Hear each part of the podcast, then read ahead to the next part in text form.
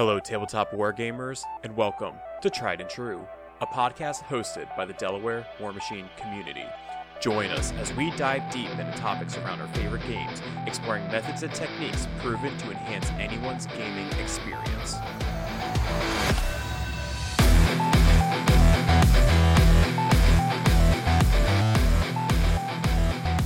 Welcome, everybody, to another episode of Tried and True. Paul's not here with us today, so I'm going to be your host. My name is Dan, and I have obviously gone mad with power with this newfound freedom. Uh, no, just kidding. Paul's on vacation this week, so we didn't want to hold this episode any longer than we already have. Thanks to the community, we've recently hit 600 subs on our YouTube channel. And if you recall, we did a giveaway when we hit 500 subscribers. We cracked the next 100, so thanks for supporting our channel. That giveaway is still giving out rewards. We've contacted the first round of winners, and we still have some more giveaways to give out. So please keep an eye on your inboxes, keep an eye on your uh, YouTube profiles. Try and make sure that you have your email address in that YouTube profile so that businesses can contact you. That will allow us to get you the reward if you're one of our winners. So, thanks. Keep an eye out for that. So, if you follow our podcast, you may have heard that War Machine has a new edition that's coming out. Privateer Press recently announced Mark IV. And again, if you follow our podcast, you'll know how excited I am about this, as well as the rest of the crew here at Tried and True. So, to help build on that excitement and this huge announcement, we dug into the community and we found that at the time the announcement was made, there were actually a couple people on the internet that revealed or that they were allowed to share that they were playtesters. So I had the happy pleasure of getting to know one of them and getting a spot on a podcast for them to share their experience playtesting the game. So, everyone, please welcome our guest for today, Matt. Matt, how are you doing today? Tell us a little bit about yourself and what you're here for. Hey, Dan. I'm doing good. How about yourself? I'm doing really great. I'm excited Good. to talk about Mark IV. Yeah, it's it's an exciting time. Mark IV is awesome. It's one of the best times to be a War Machine player in the history of the game. Mark IV is is excellent. I'm excited to talk about it. So, a little about myself. I live in Salt Lake City, Utah, a couple states south of where Privateer Press is located. Playing the game since 2017, so right at the cusp of Mark III. Been really heavily responsible and, and working real hard to rebuild our community here in Salt in Utah post COVID and just keep the game alive through the, the later years of Mark III, but now ready to sunset that and move on to greener hills. So, Matt, to get us started, let's talk about playtesting. What does it mean to be a playtester? So, as Privateer Press goes out and develops the game, they need to find it, and you know, with any good theorem, you have to test it. So, being a playtester means conducting the testing for Privateer Press to play the game, essentially, and prove that the concepts that they're trying to introduce or change work. In the case of gamers, terms would be like, you know, are things broken? Are things too powerful?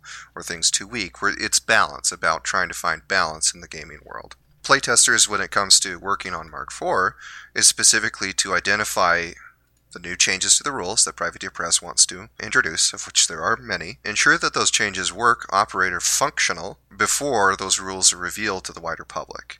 So the job is the the playtester is to kind of be the, the guinea pig who's taking the the theorem or the, the hypothesis that Privateer Press is introducing or a game company is introducing and, and playing out those rules and, and testing those ideas, seeing if they're functional, if they're fun, and if the goals that Privateer Press wants to achieve, for instance, making the game better for new players, etc., are actually achieved or not. And that's that's the goal of what being a playtester is is to figure that out, to, to be that that data point. That sounds awesome. That's a very scientific method. Well, I am a f- I am a physicist, so every See where I was going everything is done in science. So Awesome. Yeah, I love I love the approach, and you know we've heard in the past from other content creators that Privateer Press has an incredible iterative practice to their game development, and I love seeing that sort of thing. I love making sure that we make fine-tuned, reserve changes rather than drastic, sweeping changes that are going to greatly unbalance things in the short term. absolutely. Just to explore the program a little bit more, how long have you been doing this? So I started. Um, I started about the uh, beginning of the year. I've been in talks with, uh, or been talking with Lauren and other members of the Privateer Press team for quite a long time. I, I've been a mo- I'm a primary moderator for the War Machine General Facebook group for a couple of years now and been heavily involved in the community. So I, have had a built up relationship which allowed me to kind of get on the, the groundworks of starting for Mark IV. And so I've been doing it through most of this year. Awesome. And how long does a playtesting cycle typically take? How long do you spend examining one core topic or another? Uh, yep. So it's a, we uh, we work in two week cycles. So Privateer Press introduces an, a, a rules iteration that they've developed, and then we work and or play games and, and do testing and provide feedback for about two weeks before we move on to the next section. Sometimes there's breaks in between those those week two week sessions, but generally that's the structure. Sounds good. So it's like an I go do my testing, you go take that and do some internal testing, get some feedback going, and then give us the next list, like every kind of two weeks back and forth? Exactly. Yep. Cool.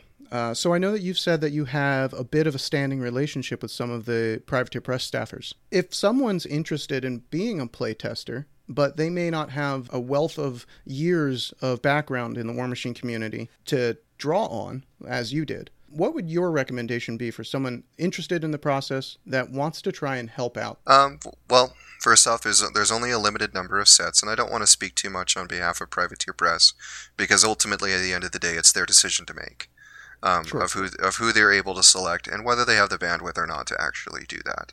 If you ever want to try and ask and say, I think I'd be a good fit, apply. Generally, reaching out, I think, to either front desk at privateerpress.com, which I think is their primary email is probably your best bet and kind of work up. But it, you know, get involved in your community is the first step. Get involved in building your local community. Get involved in the wider community, and, and just try to be, you know, involved and, and visible.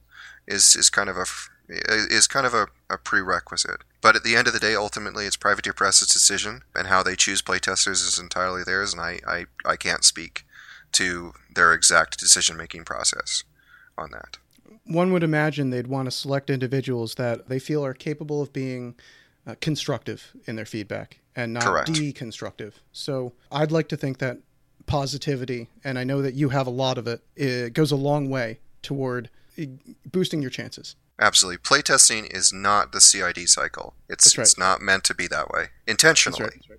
It, it is not a community of playtesters at this point. It is a, a small hand-picked group. So it is possible to get in, but you might have to work a little bit at it, folks. Yep. So now I know everyone's been waiting for the meat and potatoes of this episode.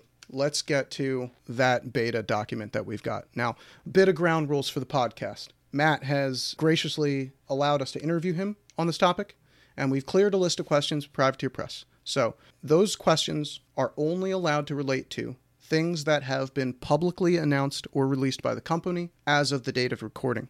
And today is August 11th, 2022. So anything that was public before this date can be included in our discussion for today. Correct.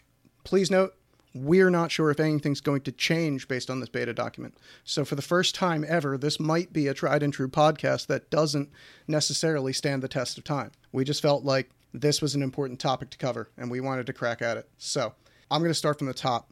I'm generally compose these questions in a list that kind of follows along with the announcements that they have been made in approximate order. So if you're following along at home and you want to read along with their documents, hopefully it'll be in relatively easy to digest format for you. First topic we came across was the removal of facing. In your playtesting, Matt, is that something that took a lot to get used to?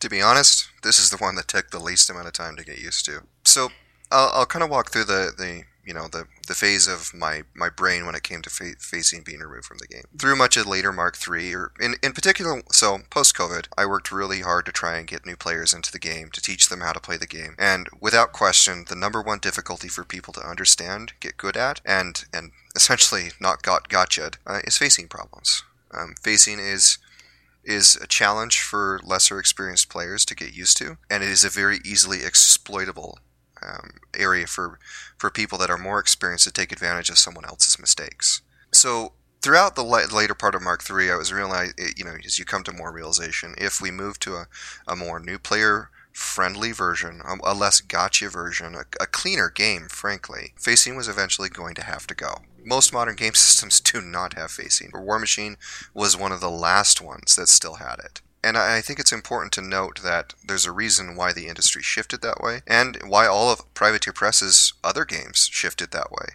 Facing provides for the opportunity for sloppier gameplay, mistakes that can be uh, can be made and can be exploited by your opponent at, at any degree of you know experience playing.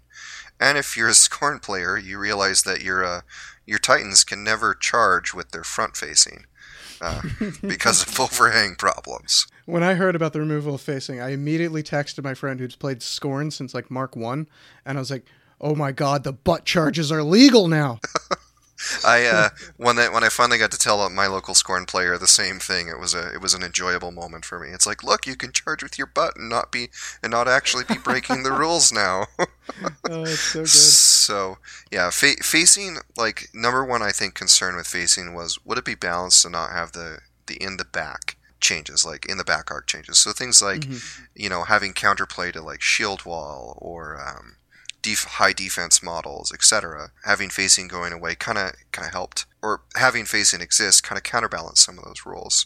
But as as you'll see as as Mark IV releases and we see more models and more rules that have come out, you'll notice that some things have been take you know changed in that. If you look at uh, in the exemplar beta demo document, you'll notice that shield wall is now only plus two arm. Well, that's a result of there's now there still needs to be some counterplay. The counterplay is just reducing numbers in that Gotcha. particular in that instance. So you can't circumvent the rule anymore by going behind the model. Correct. But as a result, they've toned down how effective that rule is. Exactly. And you'll you'll see that to be more commonplace across the board as more and more rule or more and more models are revealed. If you look at exemplars and banes, they're they're pretty they're pretty indicative of what you're going to see as as more things get revealed. Facing facing was a concern. At the end of the day, it was it is one of the best things that have come out of Mark IV is to lose facing. Oh, I'm excited for that. And I'm excited to explore if you. D- did you come across any novel strategies with model movement or model placement that you felt were kind of unlocked by having a 360 degree arc? Yes. Yeah. Uh, it it sure makes uh, it it sure makes playing the game a lot smoother. No more no more pulling out a laser to say, "Can I actually see you?" kind of deals. Now it's is there a model in the way? Is there a, a, an obstruction in the way? It's so much cleaner. It, it requires less tools and less geometry to resolve simple questions. Like number one, judge calls. I think are probably facing related judge calls in Mark III. Can I see this model? Awesome. Yep. Yeah, I've, everyone's been there. So I think I agree with you that this is one of those easy to swallow pills. And I think that we're going to benefit a lot more from this change than we would ever see any kind of detriment in terms of less complexity. Generally, War Machine is an extremely complex game to begin with. So anytime you can reduce that mental load on a player, it's probably going to be for the better. Yep, and, I was going to say, even for your more experienced players, reducing facing and the, diff- the quote unquote the difficulty to make moves reduces those questions in those moments. In the end, it, it is a net Yeah, benefit for experienced players because it creates cleaner gameplay. I agree. Now, speaking of cle- cleaner gameplay and reduced complexity, let's go to attack templates. This is new, or, well, not existent anymore. uh, we've got new sprays and new AoEs. So, just to recap for those listening, a spray is no longer a cone shaped plastic widget that you hold above the tabletop. It is now simply a line drawn between the center of the model that's attacking and the center of the model that is the target of that attack. And that spray attack could hit every model that touches that line in between the two. Isn't that right? Yep. Before we get to AoEs, let's unpack sprays a little bit. I know that this is how sprays, or I'm aware, I think that this is how sprays work in Warcaster Neo Mechanica. Correct. Do you feel that that was like a testing ground for this change? And as your experience with a playtester, did you get any like clear directive on what we're looking for as uh, out of the testing on these attack templates? So when it came to uh, testing the attack templates, so first off, Spraygate has finally been resolved. However many years it is later. oh my goodness, is that the 10.1 inches? Yep. I remember that. Yep. So that that has finally been resolved. So as far as attack templates go, that wasn't, I, I don't think, an enormous concern uh, for Privateer Press, nor was it for us as playtesters. It feels natural, to be honest. Removing templates, removing deviation, again, it just improves clean cleanliness of gameplay. It improves time of play, the speed of the game. These these are just net mm. positive changes that just simplify things out. You don't have to worry about having templates all over. Just draw a line between your models. And I think Warcaster Neo Mechanica set up because correct AOE's and sprays work exactly as they well AOE's not exactly as they do in Neo, Neo Mechanica. That's a little more nuanced there in terms that in Neo Mechanica it's just a set two additional models for all AOE's. Uh, and in, in Warmachine it is adjustable th- those numbers, the AOE values. But sprays and, and that had kind of a, I guess you could say Warcaster Neo Mechanica was the beta test for that, and it it's it's much better for the in in those regards. And they had enough data points that that wasn't something we had to stress ourselves too much about. It it felt yeah. natural, and as someone who hates late Mark late late Mark three Gunny two, uh, I, I love the new AOE rules. Uh, I mean, I hesitate to use the word beta test for anything, right? I, I don't think it's a fair assessment. Uh, Correct. Correct. I think that I think what you said was that Warcaster Neo Mechanica just gave them so many data points that they were confident in that they were like, guys, this is just working. Let's just keep using it. Yep. And as for the AoEs, those adjustable numbers that you were talking about, that AoE rule has changed to that. Say we have an AoE 3 on my character's attack stat. That means that uh, when I hit, directly hit an enemy model, or uh, yeah, when I directly hit an enemy model, because you can't attack your own models anymore, that AoE will then also deal its blast damage number to, and keep in mind this is an AoE 3, to three models within three inches. An AoE 2 is two models within two inches, and AoE 4 is four models within four inches. So it's really easy to unpack this now. And I don't have to go and find an AoE template. I don't have to go and drift it if I miss an attack. I am all for this. Can you tell us a little bit how this about how this went when you were testing it?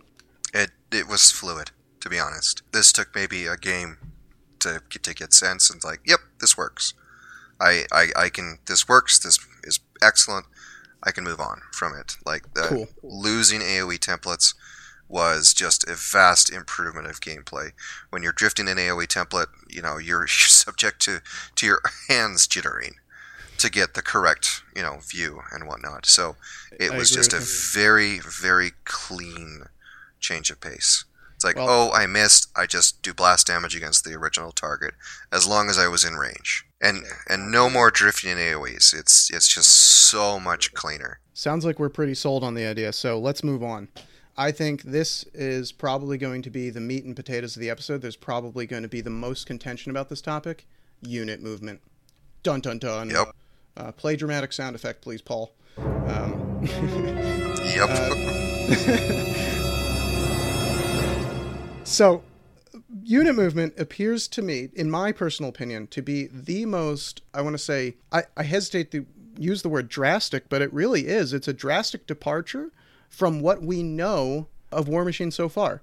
So I'm going to break down my understanding of that unit movement, and maybe you can help unpack for our listeners, you know, what what happened here. Uh, so in Mark III, when you move a unit around, they've got a leader, they've got to stay within range of the leader, and every model moves individually as if it were an object or a person on a battlefield. And and that makes a certain amount of sense. And I think that the way my brain is understanding Mark IV unit movement is that it's kind of gamifying it a little bit more and abstracting it a little bit more. So you don't have individual dudes running across the battlefield anymore. You're actually getting like a clump of non self sufficient items on the battlefield. And they will, you know, reach out from any one of their current positions, and then they all reconvene on their ending ending position. And strictly speaking, you're going to pick one model in the unit. That model makes a movement, and when that movement is over, all other models in that unit are then placed within two inches of that model's final position. It doesn't have to be a same model every time. You can just pick whichever one benefits you the most on that given turn, and that's the one that's going to move. And everyone else is going to, for lack of a better word, teleport to their final location, basically. Yep. Matt. Your, your understanding is correct. help me out here. This is crazy. I've never seen anything like this in a game before. You know, there there are other game properties that have introduced this, but a, a an at scale war game that Privateer Press's War Machine is that I love it for uh, has never had something like this before. How, how did this happen? Yep, so this goes without saying is the most contentious change, and this was the change that took the most getting used to. For myself, for all of my playtesters, when we first, and, and I'll kind of walk through the stages that me and the people that I, on my team that I, I work with, uh, kind of walked through. When awesome. I first read it, I, I was like, oh no, that's bad. um, I was not a fan of it on paper on paper, you, your mind can immediately go to all the ways that little ways that oh this could be abused so badly. This is not good. I don't like this. It doesn't make doesn't feel right. Like every it makes me feel unclean. Yeah, every every dude should not be you know teleporting all the way across the battlefield. They should have their independent movement. Yeah, personally, I didn't understand it at all until I saw it on the table. Yep, it's going to take a lot of getting used to. So it, and this one took several games. It took at least a few weeks plus of solid playtesting for myself and my my fellow team members to kind of wrap our brain around it and kind of realize it. And I, have you've ever heard of uh, Doctor Strangelove? There's a, a, line at the very end is you know is how I learned to love the bomb. It's kind of a, a similar mentality. You, you have to you work your way through it until you uh, reach the stage where yeah this actually works and I kind of like it. Unit unit movement will take some getting used to, and there will be people that like it and there will be people that don't like it. But overall, I've found it to be an actually excellent change, and I'll talk a lot about the po- the positives of unit movement. So some of the, some of the negatives and the cons first. It it feels different. It goes against everything that a War Machine player is accustomed to to thinking, and there there is solid arguments that it's not as clean. You don't have as precise a movement of models because you're not moving each model individually. It makes threat ranges a lot more difficult to understand and a lot less predictable. Now, there's still a significant amount of predictability to it because the, the model, like for instance, with a model that charges, that the model that's chosen to charge must end its melee. Otherwise, nobody gets to do anything. So there are still lots of nuances built into the rules that make sure that it can't be used for some of those really wonky extra threat range charges. However, what it does do is it does the, the first and foremost way that it makes things feel differently is it it makes units feel like they're actually working as a team. So units in Mark 3, Mark 2, Mark 1 all are you know ten man units that basically it's an it's a ten dudes that activate at the same time. So ten realistically, ten solos that all activate at the same time and all have to stay within a certain distance of each other, seven to ten inches but really they're individual models. The new unit movement actually makes it feel like all of those models are working together as a team. So when you're charging, you're charging one target, one model unit, and you get boosted uh, damage rolls versus uh, the models that that charging model is able to engage. That's one of those control mechanisms to make sure you're not getting some wonky, wonky threat ranges out of it and it, it kind of makes them feel more cohesive. Like we, we look at real life military, you know, squads and platoons that work together. You know, they work as teams, and this does kind of bring a little bit of that relevancy to it. Second, and most importantly, of, of all the things, the benefits that we gain from moving to this change is it is the number one speed increase of the game. It actually makes deployment ten times easier you know, you'd normally, when you're setting up your deployment, you'd line up your dudes all in a little like horizontal line so that you can move them all the maximum distance on that turn one run turn. Now you only got to deploy one, and then you run that one dude, and then you place all the others. It makes the turn one run turn twice as fast. I, I can That's do a awesome. run turn with any army, with any with I can do I can do my turn one run turn with Stalingrad in two minutes now because That's all I incredible. have to do, which all I have to do, is just pick one dude, move that dude 11 inches or whatever, and, and then place all the remaining models within two inches. It really speeds up gameplay, and it helps with a lot of cleanliness. So you're not you're not having to measure every model individually. You don't have to get a laser out and identify every model. Can this dude see this dude? Can this dude see this dude? Really helps with the improvement, the speed of the game, and having a faster game is kind of nice because then I can get in a second game for instance. And this this is one of those changes. It, it will take some getting used to. I, I won't sugarcoat that.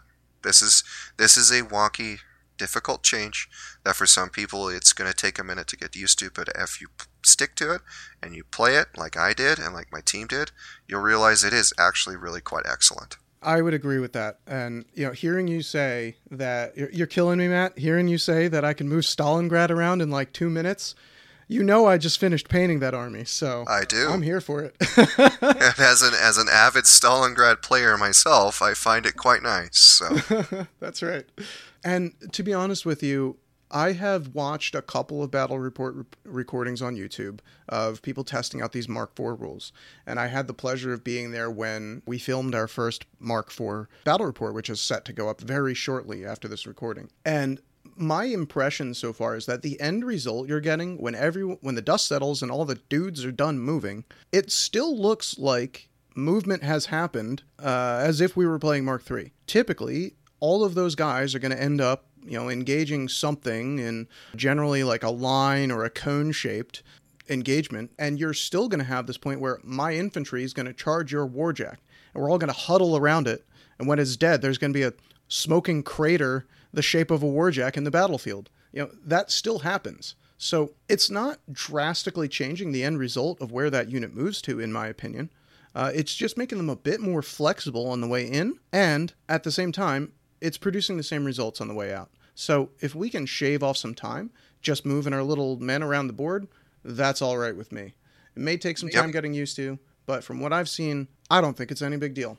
I think that once we are over that hump, we will be chugging and charging and doing good unit stuff, and everyone's going to love it. And we're going to look back at this podcast and we're going to say, how did we ever have any doubt? I really think that this is going to really speed up the game and just make a lot of the headaches of the minor uh, inconveniences of having a big unit on the table absolutely. it's going to alleviate those things. So, you know, I'm all for it. And I'm really cool, or I'm really happy to see Privateer Press, you know, dig their heels in and take a risk or two on these new rules. It's really exciting to see. Uh, this is a novel change, and I've never seen anything like it before. So, right away, it's grabbing me and it's making me want to play with more units. Yep, and and it really does. And honestly, it's kind of a feature of units now, because there's That's a lot right. there's a lot more balancing acts. Like it seems like, oh man, units are going to be like really strong now, right? And yeah, they are, but units are you know typically die pretty easily. You know, That's single wound dudes are the easiest models in the game to kill, and they still are.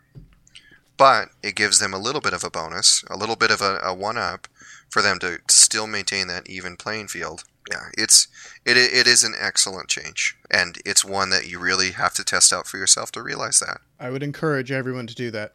And so would I. Our next major topic is going to be customization, i.e., Warjack customization, and command cards that you're you're going to have as a player, and Warcaster slash Warlock, uh, you know, whatever their analogous term is, uh, Warcaster racks. We'll only talk about Warcaster racks because that's the only thing that's been completely spoiled right now. So let's dive in deep on that one. In Mark IV, Privateer Press is producing these jack kits. You're going to be able to kind of swap out the arms on them, and they're even including magnets in the kits for us to use. So, I, I mean, I don't know about anyone else, but if you ever magnetized a miniature, uh, stressing about what size magnet you're buying on Amazon or going to the hardware store for, getting the right polarities, getting you know the the right attraction so you don't break your fingers if you get caught between a warjack and its arm. Uh, that was a headache. I think it's awesome that they're putting the magnets right in the box. That's so cool. I can't wait to put my uh, my first set of miniatures together, and I've been, you know, chomping at the bit. They're on their way here, but they haven't arrived yet. So, can we talk a little bit about what the ability to customize a warjack with hard points, like swapping out an arm or swapping out a head, does to this game? How much does this influence a matchup? Like, I'm a Khador player, and I've got my Great Bear on the table, and I'm like, I'm about to fight a Cryx army. They've got a lot of Banes available. I might want to swap out one of my arms for a Gatling gun. I can do that now. I can kind of go to my hobby store and and show up with the army that I want to play, and I know that I'm not going to get immediately screwed off the table by something that rock paper scissors me just because they put down models. I think this is awesome, but I want to hear your experience with it. How'd this go in testing? Yeah, so first off, if I could like since we talked about like the, you talked about the models, I just want to kind of briefly touch on that because I was able to get Privateer Press was kind enough to let me get my hands on some preview models, and I've assembled them and put them together uh, for the. This is the same models that are available for Gen Con, and they really assemble like butter. Like this is the best engineering I, I've ever seen out of Privateer Press for a model. They are they're smooth. The magnet holes are pre-drilled.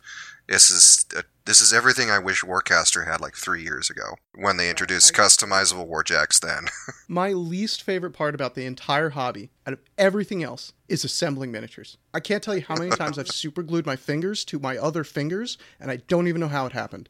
I get so frustrated assembling miniatures. Hearing you say the new kits are awesome just brightens my day. yeah, they're they're amazing. There's so few parts. Like one of my I, I don't mind assembling miniatures um, as long as they're not tedious which is why i hate assembling anything made by Games Workshop because there's so many pieces in those stupid little plastic kits. I, I like things to go together smooth and efficiently. Like that the tyrant is seven pieces and that includes the head and both arms. It they, they go together so smoothly. The joints just function perfectly. Like th- these this is truly some of the best, if not the best engineering of a model I've ever seen out of Privateer Press. It, they they have truly outdone themselves on the production staff. And I know there's been a lot of controversies. People are trying to understand, like, is 3D printing going to be a problem?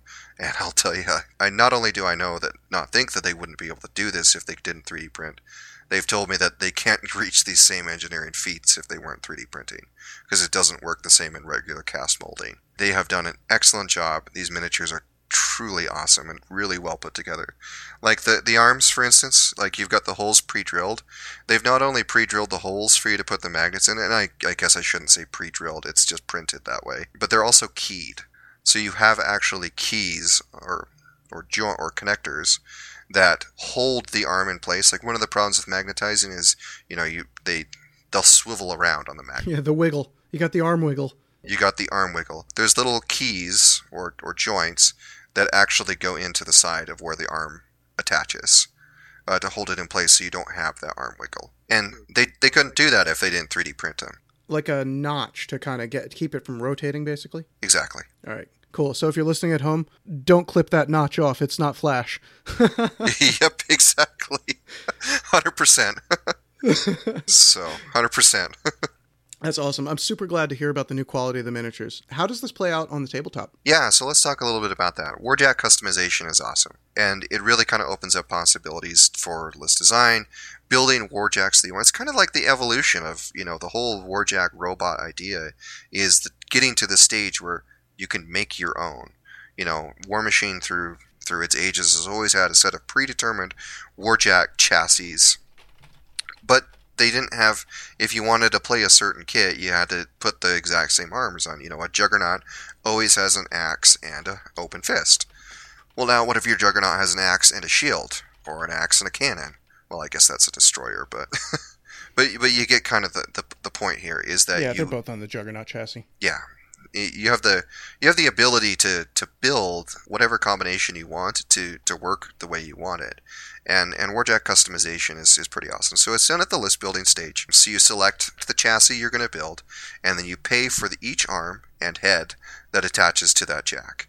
So, like a striker, for instance, if you bring along the, the relentless charge head, that's two points. Bring along the voltaic hammer, that's six points. And you add a galvanic shield, and there's another four points, and you've got an 11 point heavy and then that's what you pay for at the list building stage. It really gives you the flexibility to to build your list and to have the ability to open up like, oh, I'm lacking some I'm lacking some ranged some boostable ranged firepower. Well, I'm just to, you know, pick one of these you know, four striker jacks that I can take in a list because they're FA4, and I'm going to pop a cannon onto the side of one, or I'm going to pop two cannons, one on each arm, if you really want to, and and kind of have that flexibility to to build to find the things to enter into your that your list may be lacking? Or you know what what areas of your list do you holes do you need to fill? And your jacks can kind of help you do that. Customization has felt has just flowed really well. It's an excellent feature. I i don't think anybody could dislike this. And I, i'm sure there's someone out there but it, it is an excellent and, and just very positive change and there there's always going to be some concerns about the balancing concerns of it but having them having the weapons actually have point values makes that pretty much a, an easy solution to fix. That's awesome. So let's tap into a little bit about racks and command cards. So I've uh, I'm familiar with another game that uses a like a hand of cards that uh, offers some sweet one-time abilities that you can do during the game. And that translates pretty directly to this write up of command cards, in my experience, or in my opinion. And I've found systems like that to give you a, a tool that helps you fix a problem or a matchup or a scenario easily available to hot swap in and out before before the start of a game or or just to build it into your plan for that army really helps global balance a lot man my army Khador has just never had the ability to deal with stealth miniatures now i can get you know eyeless sight that one time that i really need to kill that you know that Cephalyx guy over there near the objective I don't have to worry about it anymore. I don't have to do some Rube Goldberg machine of activation order. I can just say, and I've got stealth removal when I need it, you know, that sort of thing. And I think that it's, you know, an incredible way to, you know, flatten that curve of really overtuned items. You don't need an excellent tool in faction anymore. You just need to give everyone the chance to use a, a command card. And I think it's a novel idea. Command cards have been great they they help. So, as similar to, to Warjack customization, you select your command cards at the, the list building stage, because some command cards will have points associated with them. The cool thing about command cards is that they fill, they allow you to fill weaknesses, like you mentioned with the Eyeless Sight command card, or the, the Stealth command card. They, they provide options to help fill holes that your army can do. Like a few of them are, you know, some anti-ranged tech. What if, if your list doesn't have the ability to deal with a lot of enemy guns? A couple of your command cards can help you shore up that weakness a little bit.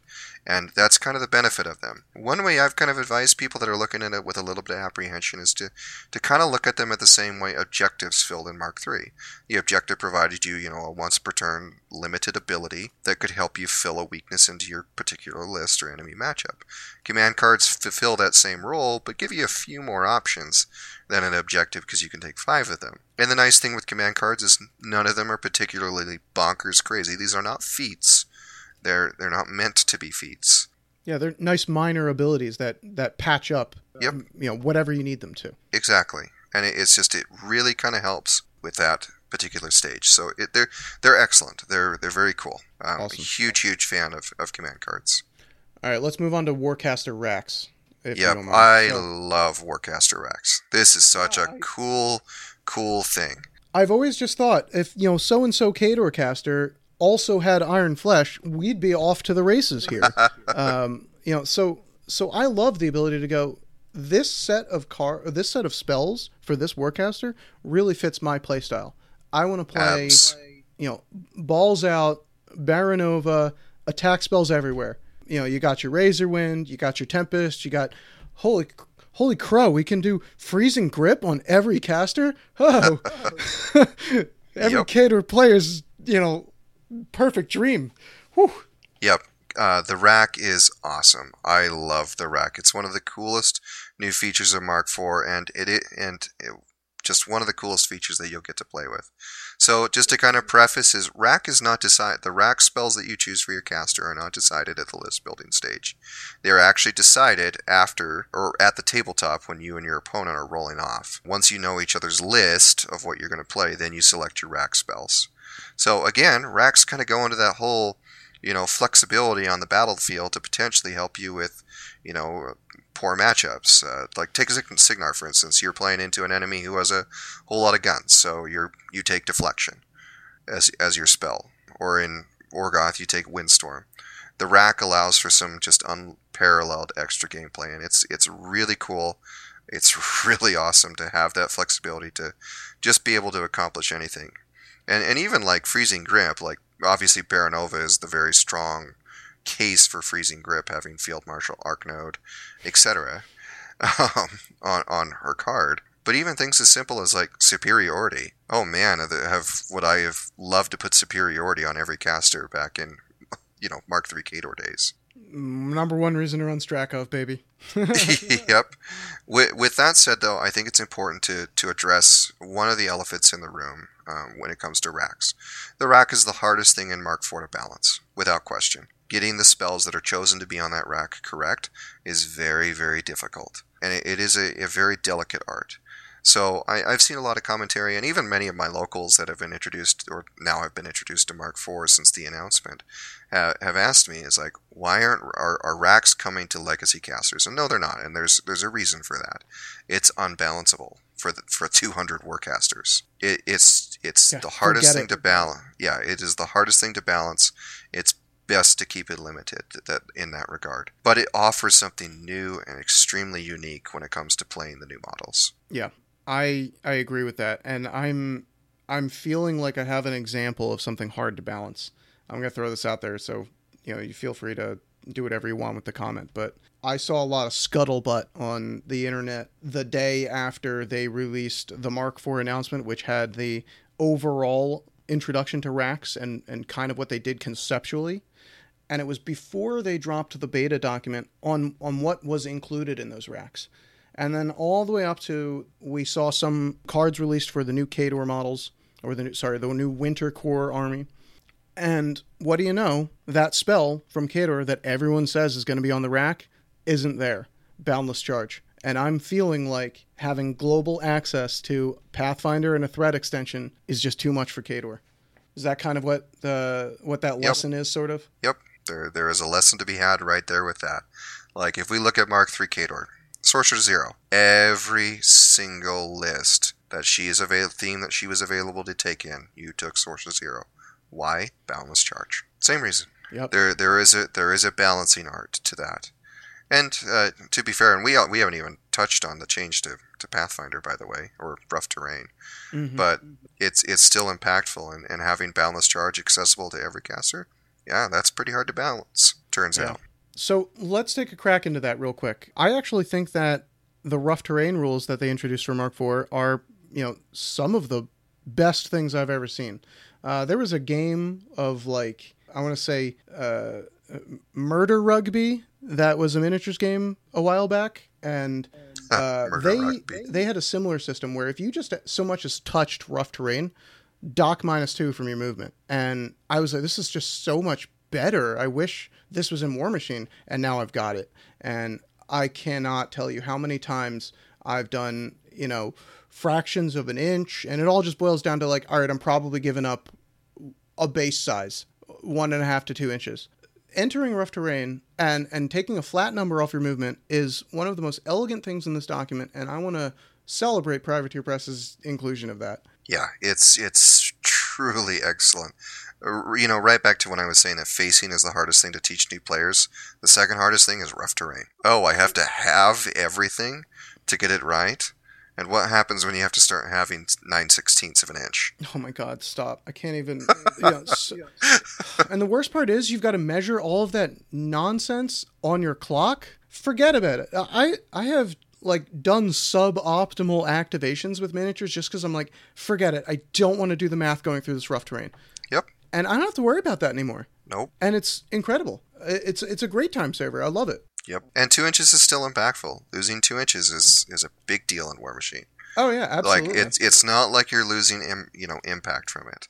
It's also to uh, just in case somebody hasn't read it, it is a, to a minimum of two inches. When I first tested a Anson Wolf, I didn't realize that it was to a minimum of two inches, and I had a Warjack in rough terrain unable to advance on his feat turn, and that felt bad. All right. Well, I'm glad they've uh, included that lower bound then. Yeah, that's to make sure it doesn't get uh, it's not overly punished. Right. You know, I, I, there used to be a rule where you like you couldn't have a speed below one or something, but I think that went the way of the dinosaur. I always felt bad when I got uh, Warjack feeded on by Deneghra and crippling grasp, and I couldn't go anywhere. So I can relate to this. Good old body, body and soul. That was before my time, so. but I've heard the horror stories. Oh, it's uh, not ideal. I'll tell you that. We can share some war stories after the cast. Now, I do want to move on to the next exciting thing is that, uh, generally speaking, Privateer Press, as part of their announcement, said that one of the goals of Mark IV is to bring warjacks more to the forefront. Ever since Mark 1, Privateer Press has been trying to make sure that players are more motivated to include warjacks. And they've experimented with a couple of different ways, like discounting them by way of warjack points, offering power ups so that it's easier to field more of them. And now we're seeing the introduction of a flat out requirement just to say if you're playing at a certain point size, you must have X many warjacks. So it's a full on requirement. No more Khador armies with just one heavy. And I love giant robots, so I'm all for this change. But the other thing they made a nod to is that we're now making warjacks more powerful. And overall, a lot of them are getting that dual attack icon. And they're making making it easier to remember that your power attacks are there. They're printing them right on the front of the card. But really, I want to talk about that that overall power of adding dual attack to a warjack. How did that go when you were testing this? Oh man, it was it's pretty cool. I, I'll be straight up. This is the best edition for Warjacks yet. Warjacks feel powerful on the table. This game's headliner is Warjacks, and and and for the Horde side for Warbeasts. It's printed on the back of every box. Yeah, the headliner for this game is Warjacks and Warbeasts and all of the fun that comes with that. And Infantry Machine is never been the goal; it's been the consequence. Jacks feel better than they have ever felt. They they are generally quite strong. They're powerful. They're more survivable than they have been through parts of the, the last edition. Having dual attack everywhere, power attacks, great rules, really, really helps with that. And I and I think as we see more of, of Mark IV unveiled, you'll be able to see more of the many reasons why Jacks feel very good in this edition. Well, I can't wait for the next set of spoilers then. yeah, so War, War Jacks feel better than they've ever felt before. I think it's a good a, a good segue for me to kind of discuss what dual attack is one of the other changes. So dual attack has changed a little bit. It doesn't ignore like the target and melee bonus.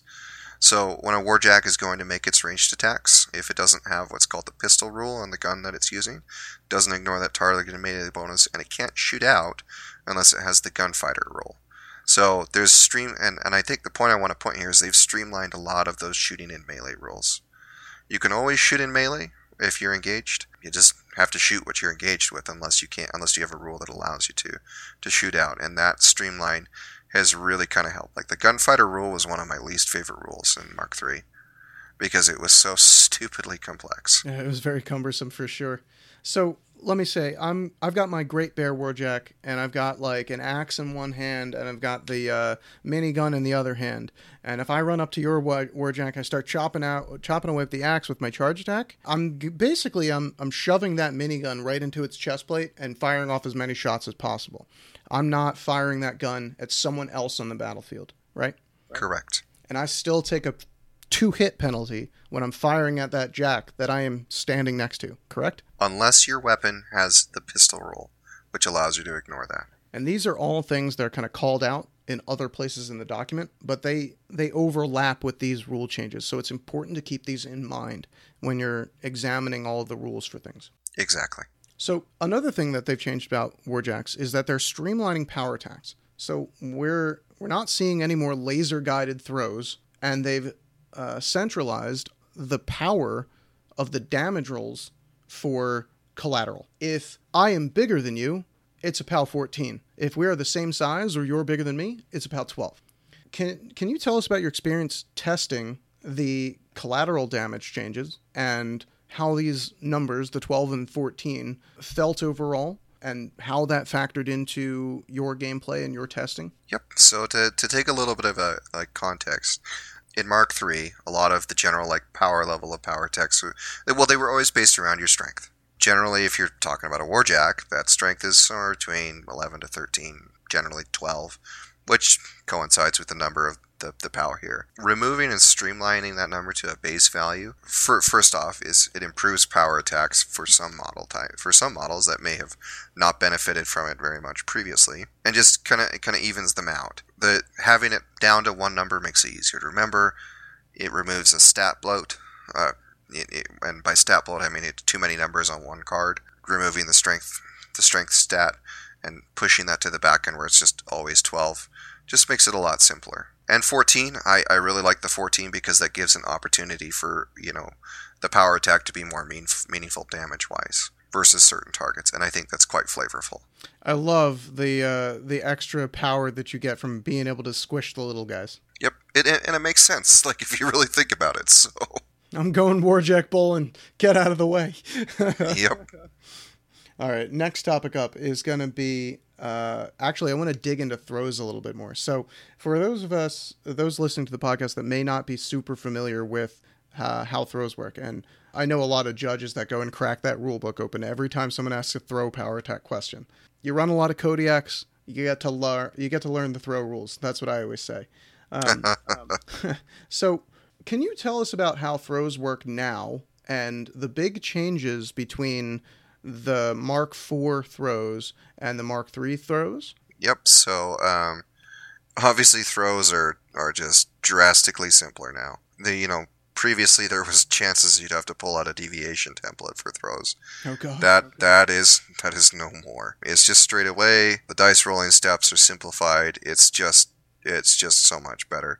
One of my least favorite things about Mark III, and, and one of the reasons I almost never threw, was because I hated that I had to th- pull out that stupid rulebook every single time that I wanted to make a throw power attack. So now you you just uh, you just hit and you just throw d6 directly away from the attacker it, it is just so much simpler. I, I think this should put it in context. The I'm you know I've got the rule book right here. The throw power attack is three paragraphs. One of those paragraphs is only one sentence.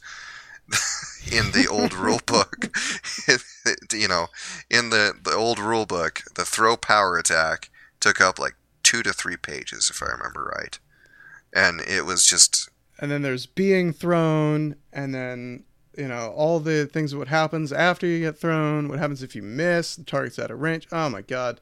Forget it. Yep. So like Yep. throws aren't really an attack anymore you can't use it to go and take an infantry model and baseball pitch it at the next infantry model right all you're doing is having your warjack or warbeast lay its meaty fist on something and just kind of fling it away Yep, you're not using you're not using a throw to make bowling ball attacks at your opponent. Like the the flavor and the idea behind throw was making control moves. I'm throwing you away from me because I need you out of this zone. But then you got these occasional like cute moves like, "Hey, I'm to pick up your warjack. I'm to throw your warjack into this seat of, you know, smaller dudes and use it as like a knockdown AoE."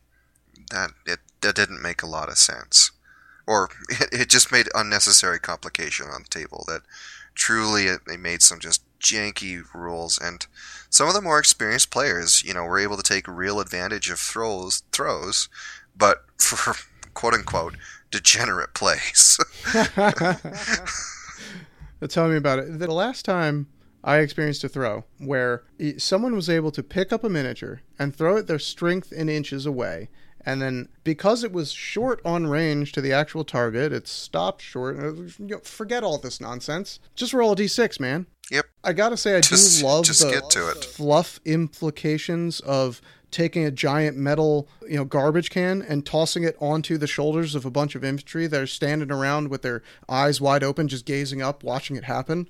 Like, go squish. That's really cool. I love giant metal machines tossing each other around the battlefield. What I don't love is what the hell is the rule of least displacement? You know, like there's six guys under this warjack now. What we need three judges to figure this out. I'm glad. I'm glad if we could be be done with that nonsense. You know, yep just be a little bit cleaner uh, exactly. 100% agree and like at the end of the day some people are going to like is like we're removing some of the complexity i i really don't like to think of it that way like in, in some regards we've removed some of the com- we've removed complexity from the game but realistically what we've done is we've cleaned it up we've made it cleaner we've made gameplay cleaner we've made less opportunities for you to want to reach across the table and punch your opponent in the face for arguing with you too much and and I think that's one of the points that we really just kind of have to drive home. The game is this makes the game cleaner for experienced players. You have a game that is less subjective and much more qu- quantitative. And mm-hmm. you know, I'm a physicist, so I despise subjectivity. Prove it to me with numbers. But wait, I thought things in physics were only true if you could like observe them. Yeah, uncertainty Touche. principle. Come on. Yeah, the tou- touche salesman. All right. Well, yeah, on that note, I think it would be probably a good place to end because we're coming up about an hour now. So that's our last topic to cover for this podcast. Matt, I want to say thank you so much for coming on to Tried and True and giving us a chance to hang out and unpack some of the awesome and new exciting changes to Privateer Press's War Machine game in Mark IV.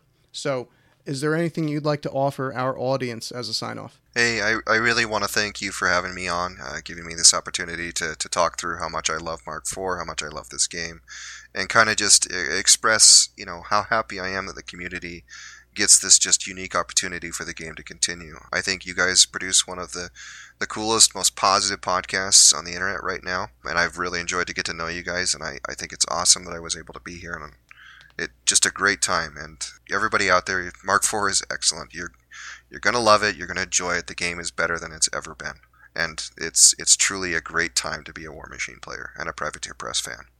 Well, you flatter me, sir. Thank you very much for all the kind words. We here at Tried and True are certainly looking forward to all the great changes that War Machine and Privateer Press are making.